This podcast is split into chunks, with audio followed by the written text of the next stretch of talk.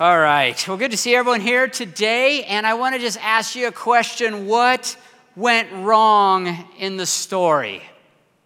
I, I, mean, if any of you have lived for any time on this earth, you had to have asked yourself that question, right? What has gone wrong? Why are things the way they are? Why has this happened? We all have that question. Something just doesn't seem right and what went wrong. And if you've been raised in church or you've been at church for any given time, we know the answer, right? Someone ate a bad apple. I mean, right? That's bottom line. Someone ate a bad apple. They ate the Fuji, not the Gala, right? And everything was perfect before that. But then this happened. Everything has now become just a disaster. But don't worry, it will get perfect again. And you know what? Uh, even MTV understood this story. If any of you are my age, you might remember this early MTV bumper they used to do. Check this out.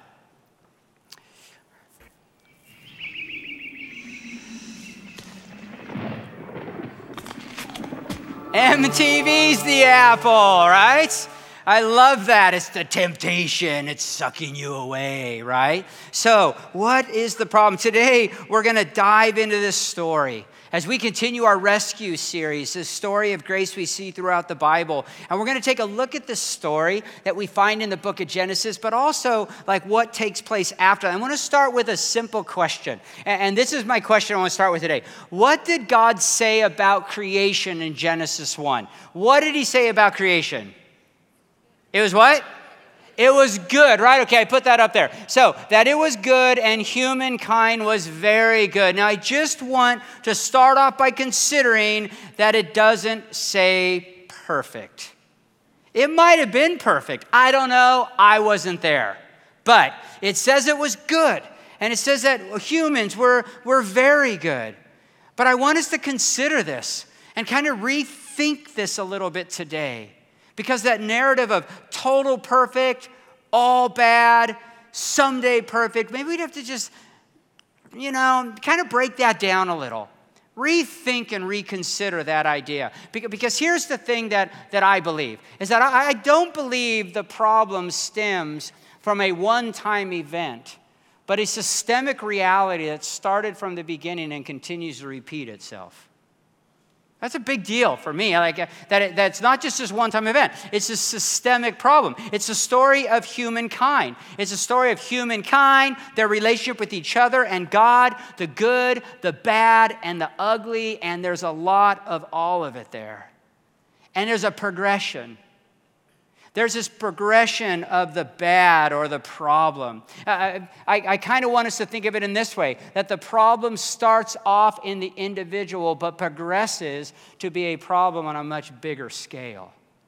So, yeah, we're going to see that it starts off, you know, as an individual, but it definitely grows. And the individual is a big part of it, but not the only part of it. And I, and I think that's important for us to think about because salvation has become such an individualistic thing, like this just thing between God and I, especially in our Western culture, with such a self centered culture we live in. I'm saved. Are you? Right? I mean, that's it. I'm saved. Are you? And I got saved, and I'm not of this world, and I'm getting out of here, and I'm going to spend eternity with Jesus in a mansion driving a Ferrari. And I just can't wait to get there. I kind of still hope it's a Prius, but maybe gas isn't as expensive there. I don't know. But, but I want to tell you, like this focus, like this focus, I believe, has caused many to think that this world just doesn't matter. I mean, I'm just passing through, just to try to get there. This place is a big mistake, a big problem. It's just a mess, and the end is coming, and I hope it's tomorrow. That's the mentality. Because salvation in that narrative is about getting me away, out of here and getting me to there. Get me out of here and get me to there.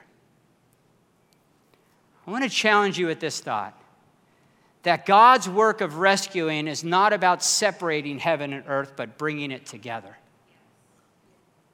I just want us to think about that that God's rescuing is not about separating heaven and earth, but bringing it together. I believe when you read the whole thing, that's the narrative that kind of unfolds. That's the hope that we're supposed to be thinking about. There's a, bunch of verses, kind of fun. I, a guy ran up to me goes, What about this verse? is awesome.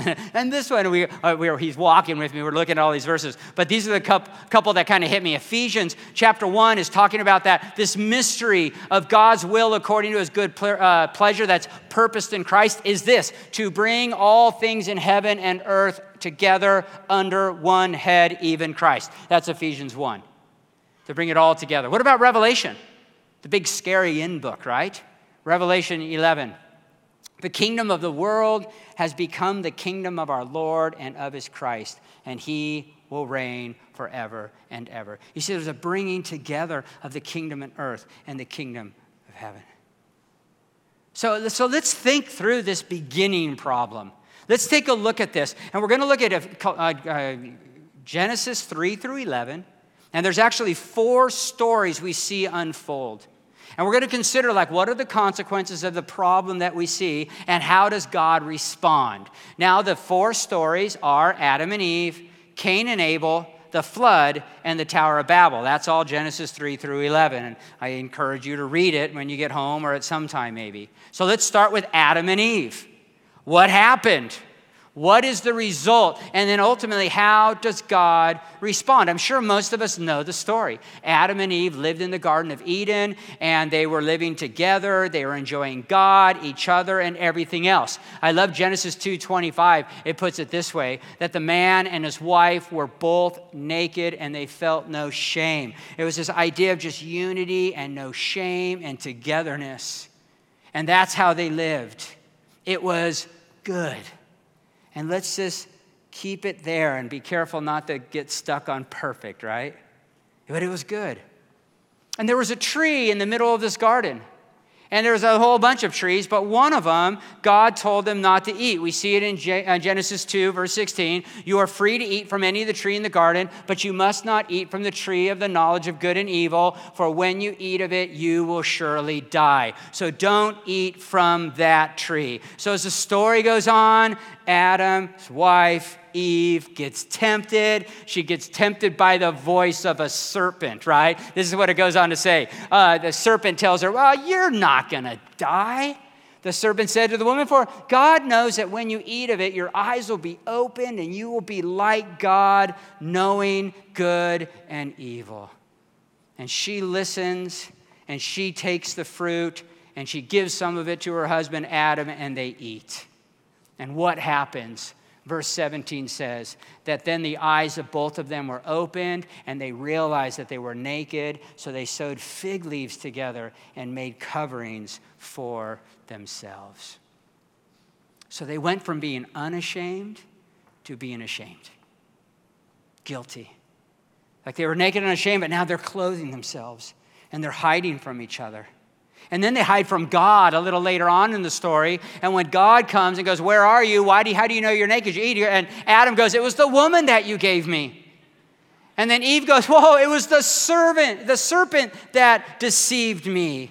And here we go, man. We're off to the races, right? Of sin resulting in guilt, shame, and blaming everyone else for the situation I'm in. I'm so glad we don't do this anymore.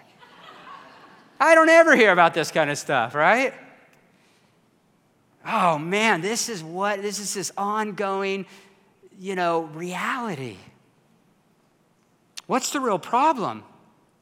Like, what really happened here? Because you know what? As I read the story over and over again, I don't think, I don't feel like this heart of rebellion in Eve. Like, oh, I'll show God, you know? Like, it wasn't this rebellious thing. It was like this like what she saw and this longing for something else. Matter of fact, this is how I put it. I put it that I believe that the story of Adam and Eve is about desiring to have more, knowing more, and the struggle of being my own God. Oh, I can have more, I can know more, and I can be like God. I'll take it. This is the beginning of the grass is greener on the other side.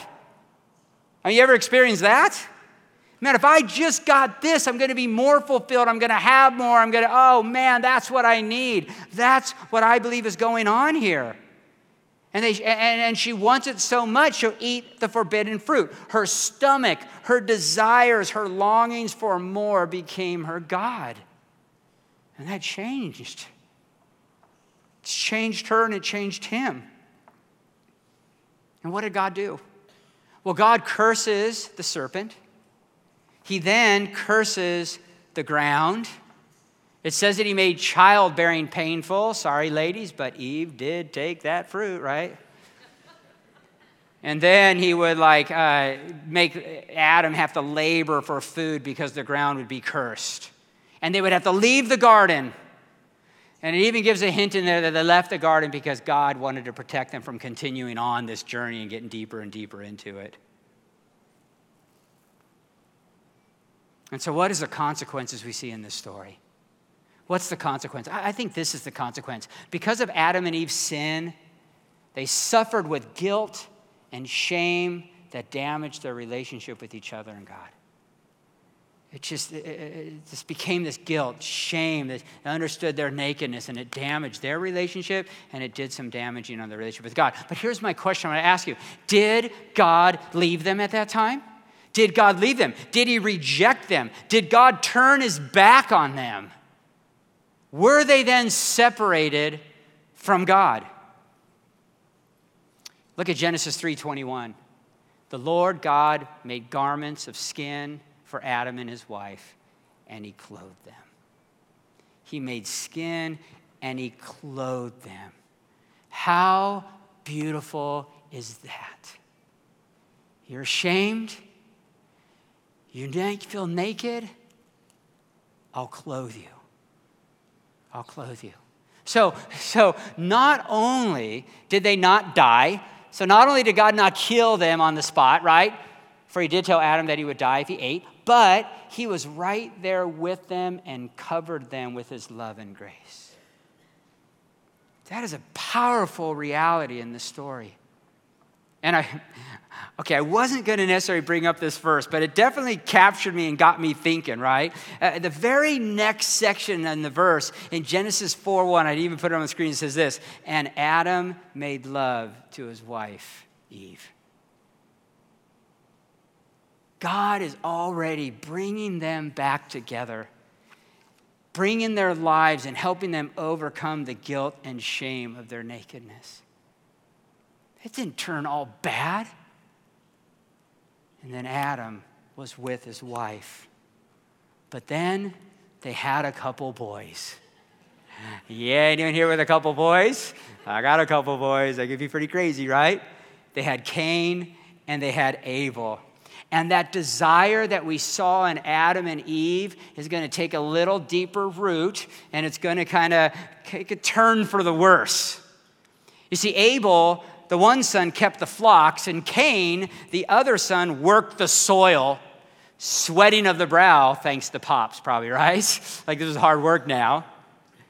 And they brought an offering to God, and Abel's offering was accepted by God, and Cain's offering wasn't.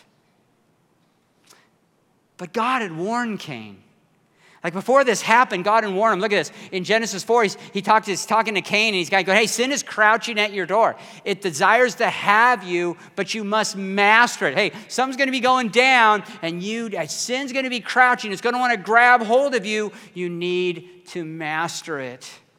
And so what does Cain do? He ignores God's warning and he kills his brother. And he kills his brother. And this is kind of how I see it that, that Cain's desire for more turns to envy, jealousy, and murder. Cain's desire for more just gets deeper. You see, in Adam and Eve, their desire was to kind of move and gain, and I'm going to take that fruit. That turned to where uh, Cain is now saying, I now want what you have, and I'll do whatever it takes to get it, even if it means I have to kill you. That's a deeper problem. That's what it progresses to. This is a systemic problem for all people since all time. In James chapter 4 and verse 1, it says this What causes fights and quarrels among you? Have you ever wondered that? Why do I fight so much? Why can't we get along? Well, don't they come from your desire that battle within you? This is so simple. You want something, but you don't get it. So, when was the last argument you got into, and what was it that you want that you didn't get? Attention? Your way? More don't know. What is it? You kill and you covet, but you cannot have what you want, and so you quarrel and you fight. That's just what happened. That was going on in Cain and Abel. That was the issue. And that's the issue we still see. So, what happened? Well, well, Cain had to live with the reality that he killed his brother. And, and I think is what God ends up saying to him. I think that kind of sits in his heart. But here's a different thing is that where God with, with uh, Adam and Eve cursed the serpent and cursed the ground, God actually tells Cain that there's now a curse on you. It's like, it's like God is kind of saying, like, man, okay, you take of a fruit, that's one thing. You take of a life, that's another thing, right? Look what he says in Genesis 4. It says this, now you are under a curse, he says to him. You're going to be driven from the ground. It's like they were driven from the garden out to here, now they're getting, he's getting driven further, which opened its mouth to receive your brother's blood from your hand caught, right? And when you work the ground, it will no longer yield its crops for you. You will be restless wanderer on the earth. And now I want you to pay attention to what this does to Cain. Because he could just sit there and go, cool, I'm going to get me a Volkswagen bus and go cruise around, man. I'm a wanderer. No, check it out. And Cain said to the Lord, My punishment is more than I could bear. I mean, this is pretty heavy. Today you are driving me from the land, and I will be hidden from your presence and I will be restless wanderer on the earth, and whoever finds me will kill me. What a heavy burden. This is just like he's so distraught on the consequences of his actions. And you know what I think the ultimate consequence is? I think it's fear. I, I, here's what I, th- I, think is going on here is that Cain's consequence is fear. He's afraid God's going to leave him, it says. He's afraid people are going to kill him. He's going to die. And he's afraid of this restless wandering. I mean, fear just takes over. And he has to face this reality. So, how does God respond? Well, that's what you get. Is that what he does? Listen to the God, heart, God, God's heart here. I love this. But the Lord said to him, Not so. How cool is that? Not so. Man, I'm going to be far from hidden from you. I'm going to be killed. I'm going to be wandering. This is terrible. Not so. If anyone kills Cain, he will suffer vengeance seven times over. Then the Lord put a mark on Cain so that no one who found him would kill him. Not so, Cain. First of all, you will not be out of my presence, because where can you go from my presence? The Bible says you can't go anywhere from his presence, right? And you might be afraid, but no one's going to harm you. I'm going to protect you. And it's a crazy thing. I mean, this idea right here that God, grace rescues even in the midst of our darkest times and most heinous actions.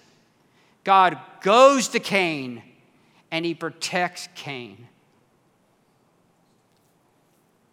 Okay, I debated whether I wanted to speak this verse or not. But the next verse in Genesis 4:17 says, "And Cain made love to his wife."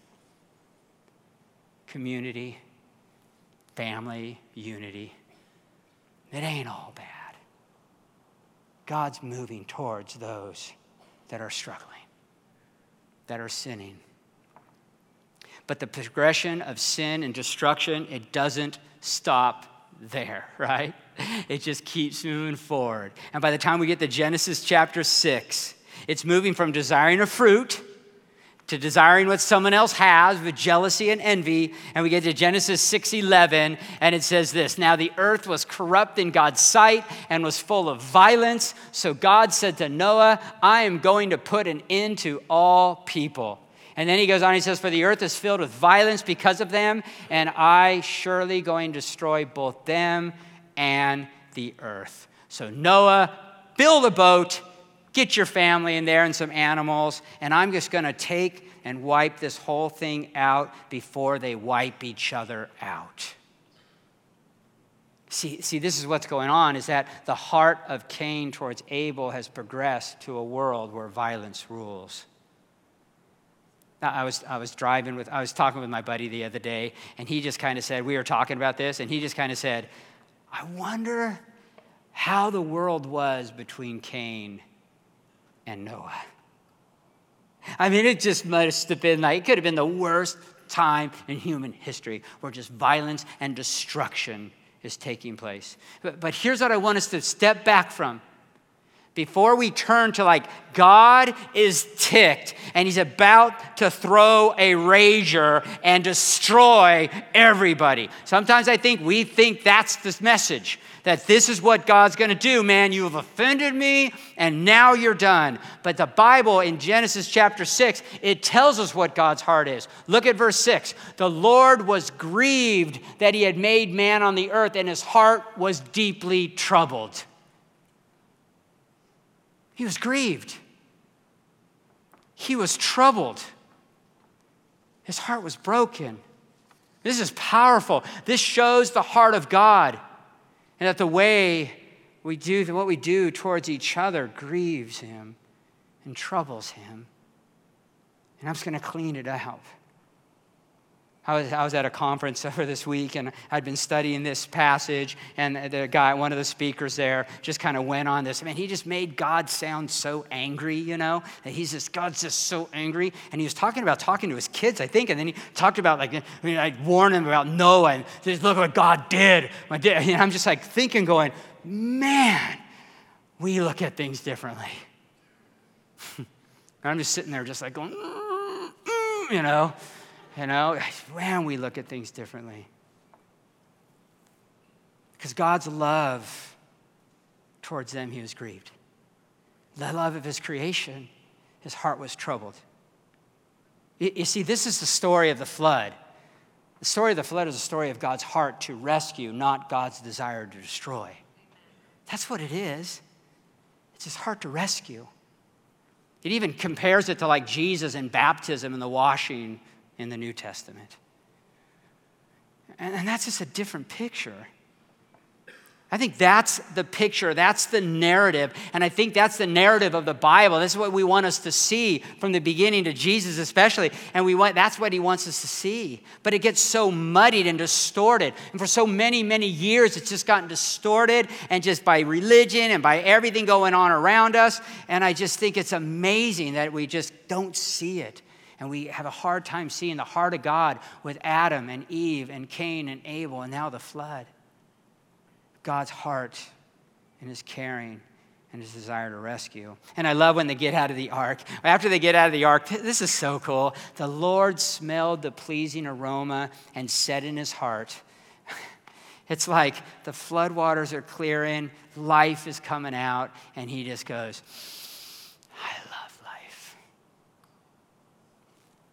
Never again will I curse the ground because of man. Even though every inclination of his heart is evil from childhood, you know, it's like, I get it. Man, Eve just wanted that, Cain wanted that, and the whole world is just pretty messed up, you know. And never again will I destroy all living creatures as I have done. And I loved this part. As long as the earth endures, seed time and harvest, cold and heat, summer and winter, day and night will never cease. This is a story of rescue. This is a story of grace, a story of hope. God rescuing in the midst of violence, destruction, and death. But it doesn't end there. The progression continues. And there's one last reality we see in this portion, in this, this, this, kind of fall portion, you know, of Genesis 3 through 11. And it's in Genesis 11. it's called the Tower of Babel.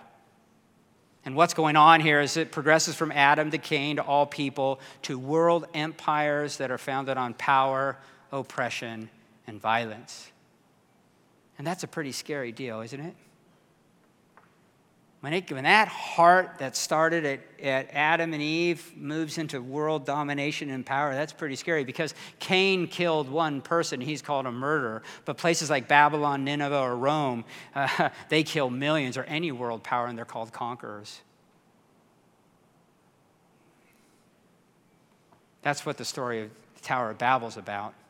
See, before we get to this story, after the flood, it talks about these rulers and leaders, and one of them is Nimrod, and he finds Babylon, which is probably where they're at when they're writing this, you know, underneath, you know, slavery at Babylon. He talk, he finds Nineveh. You got heard of Jonah and Nineveh, right? That's one evil place. These are world powers he's talking about. So this is the story in Genesis 11. It goes, "And come, let us make bricks." These leaders, these world powers are saying, and we'll bake them thoroughly. They used brick instead of stone. Stone was old old school, they're using new technology, right? They're going to build a, a, powerful city, and they're going to use this stuff from mortar. I tried to find it at Home Depot, I couldn't find it. Then they said, Come, let us build ourselves a city with a tower that reaches to the heavens. We're going to build ourselves a powerhouse so that we may make a name for ourselves and not be scattered over the face of the whole earth. This is about the progression of sin to empires and world powers that dominate, oppress, and conquer. This is about powers that use advanced technology to destroy and rule over others. You see, this is, this is really the progression that the desire for more at any cost we saw in the garden has progressed to world powers, which results in wars, greed, violence, oppression, and so much more. And we've seen this from the time of the beginning. And we continue to see it now, right? We continue to see it now. And what does God do? How does God respond to this? Let's build this thing for us. Let's, let's be powerful. And here's something I found interesting how God deals with this, right? He doesn't necessarily, he doesn't really show grace to the world powers. He doesn't really like cover them. This is what he does. I like this. It goes on, it says this Come, let's go down and confuse their language so they will not understand each other. And why? So that the Lord scattered them from there all over the earth and they stopped building the city. So he didn't necessarily show grace to the empires, he actually showed a heart to the oppressed, to those that that world power would dominate and rule and kill. You see, God's heart is to protect the oppressed, the innocent, and those that suffer at the hands of power. And, and do we see that in our culture still? And this has never changed. I mean, we've seen it in the church culture, the stories now of the abuse of power. It's just, does it make you sick? I mean, that's the Babel story. We're going to build, I'm going to become great, and I will be in charge, and I will be God. This is the overarching narrative we see throughout the Bible, this journey of Genesis 3 through 11. We see it throughout the scriptures, we see it throughout life and history. But Jesus tells us to pray, Thy kingdom come, Thy will be done. God's not about separating, but about bringing together, rescuing and redeeming. Yes, the problem is systemic and is issues of that sin that starts in the heart and it permeates deep into the fabric of human life on all levels. But God has been on a rescue mission from the beginning drawing people back to himself, clothing them, protecting them, desiring them to see and know him. But sin has been blinding humankind for a long time, causing us to continuously repeat the same things we see in Genesis 3 through 11 over and over and over again setting up power over others to gain a more godlike status in the world. And it can happen in our own homes, it can happen in our communities, in our culture, and in the world. It's still going on. Violence, power, oppression, greed, wars, empires, religion, broken relationships, arguing, fighting, and ultimately death, just like God warned. But God has done something beautiful. In his desire to bring heaven and earth together, he actually ended up coming to earth in the man, Jesus Christ. He taught the kingdom of God being founded and established, and it's going to advance through love, forgiveness, faith, and hope, not violence and war and power, but humility. He stand opposed to the religious and political leaders of that time. We're at this like you know, this like this huge time where they ruled everything. And he stand opposed to them. And he actually ended up giving himself over to them, where the full weight of sin and wrath and destruction were placed on him as he took on the beatings and the, and the humiliation and the, all the things that we just read about. He took on and ultimately paid the price of death But he rose from the dead in three days because he wanted us to know that death does not have the final word, his kingdom does. And his kingdom is now established and will now be moving forward. And it's going to be in and through us, his church, that here we are 2,000 years later, still moving forward. I mean, God is rescuing us. He's rescuing us. He clothes us with Christ like he did Adam and Eve. He cast out fear through love like he did to Cain. And he promises life, not death, like we see in the flood. And he established his kingdom through love, as we saw his heart during the Tower of Babel time. I want to encourage us to open our hearts and minds today to the love of God through Christ. He has paid a price, He has carried sin, He has experienced death, and He's defeated it. He wants you to know that in God's heart, it's about forgiveness, grace, love, and hope, and life is available in and through Him. You don't have to fear, you can just be in awe. And I hope you might see the beauty of this story and even though it continuously takes place, God is still moving and, and still showing us that He moves towards, He moves towards, and He moves towards. I want to close with one verse. I, I thought it was a fitting verse that kind of ties it together. 1 Corinthians 15 22, for as in Adam all die, so in Christ all will be made alive. Will you pray with me? Father God, thank you so much for this, this, this story. It's so powerful and amazing to see this journey of falling and, and problems and destruction from Adam and Eve to Cain and Abel to the flood and to Babel. This just systemic problem of, of sin, and, and in its wake comes guilt and shame and death and murder and power and oppression and so many other things. But in the midst of this story, you kept moving and you clothed, you protected, you cleansed,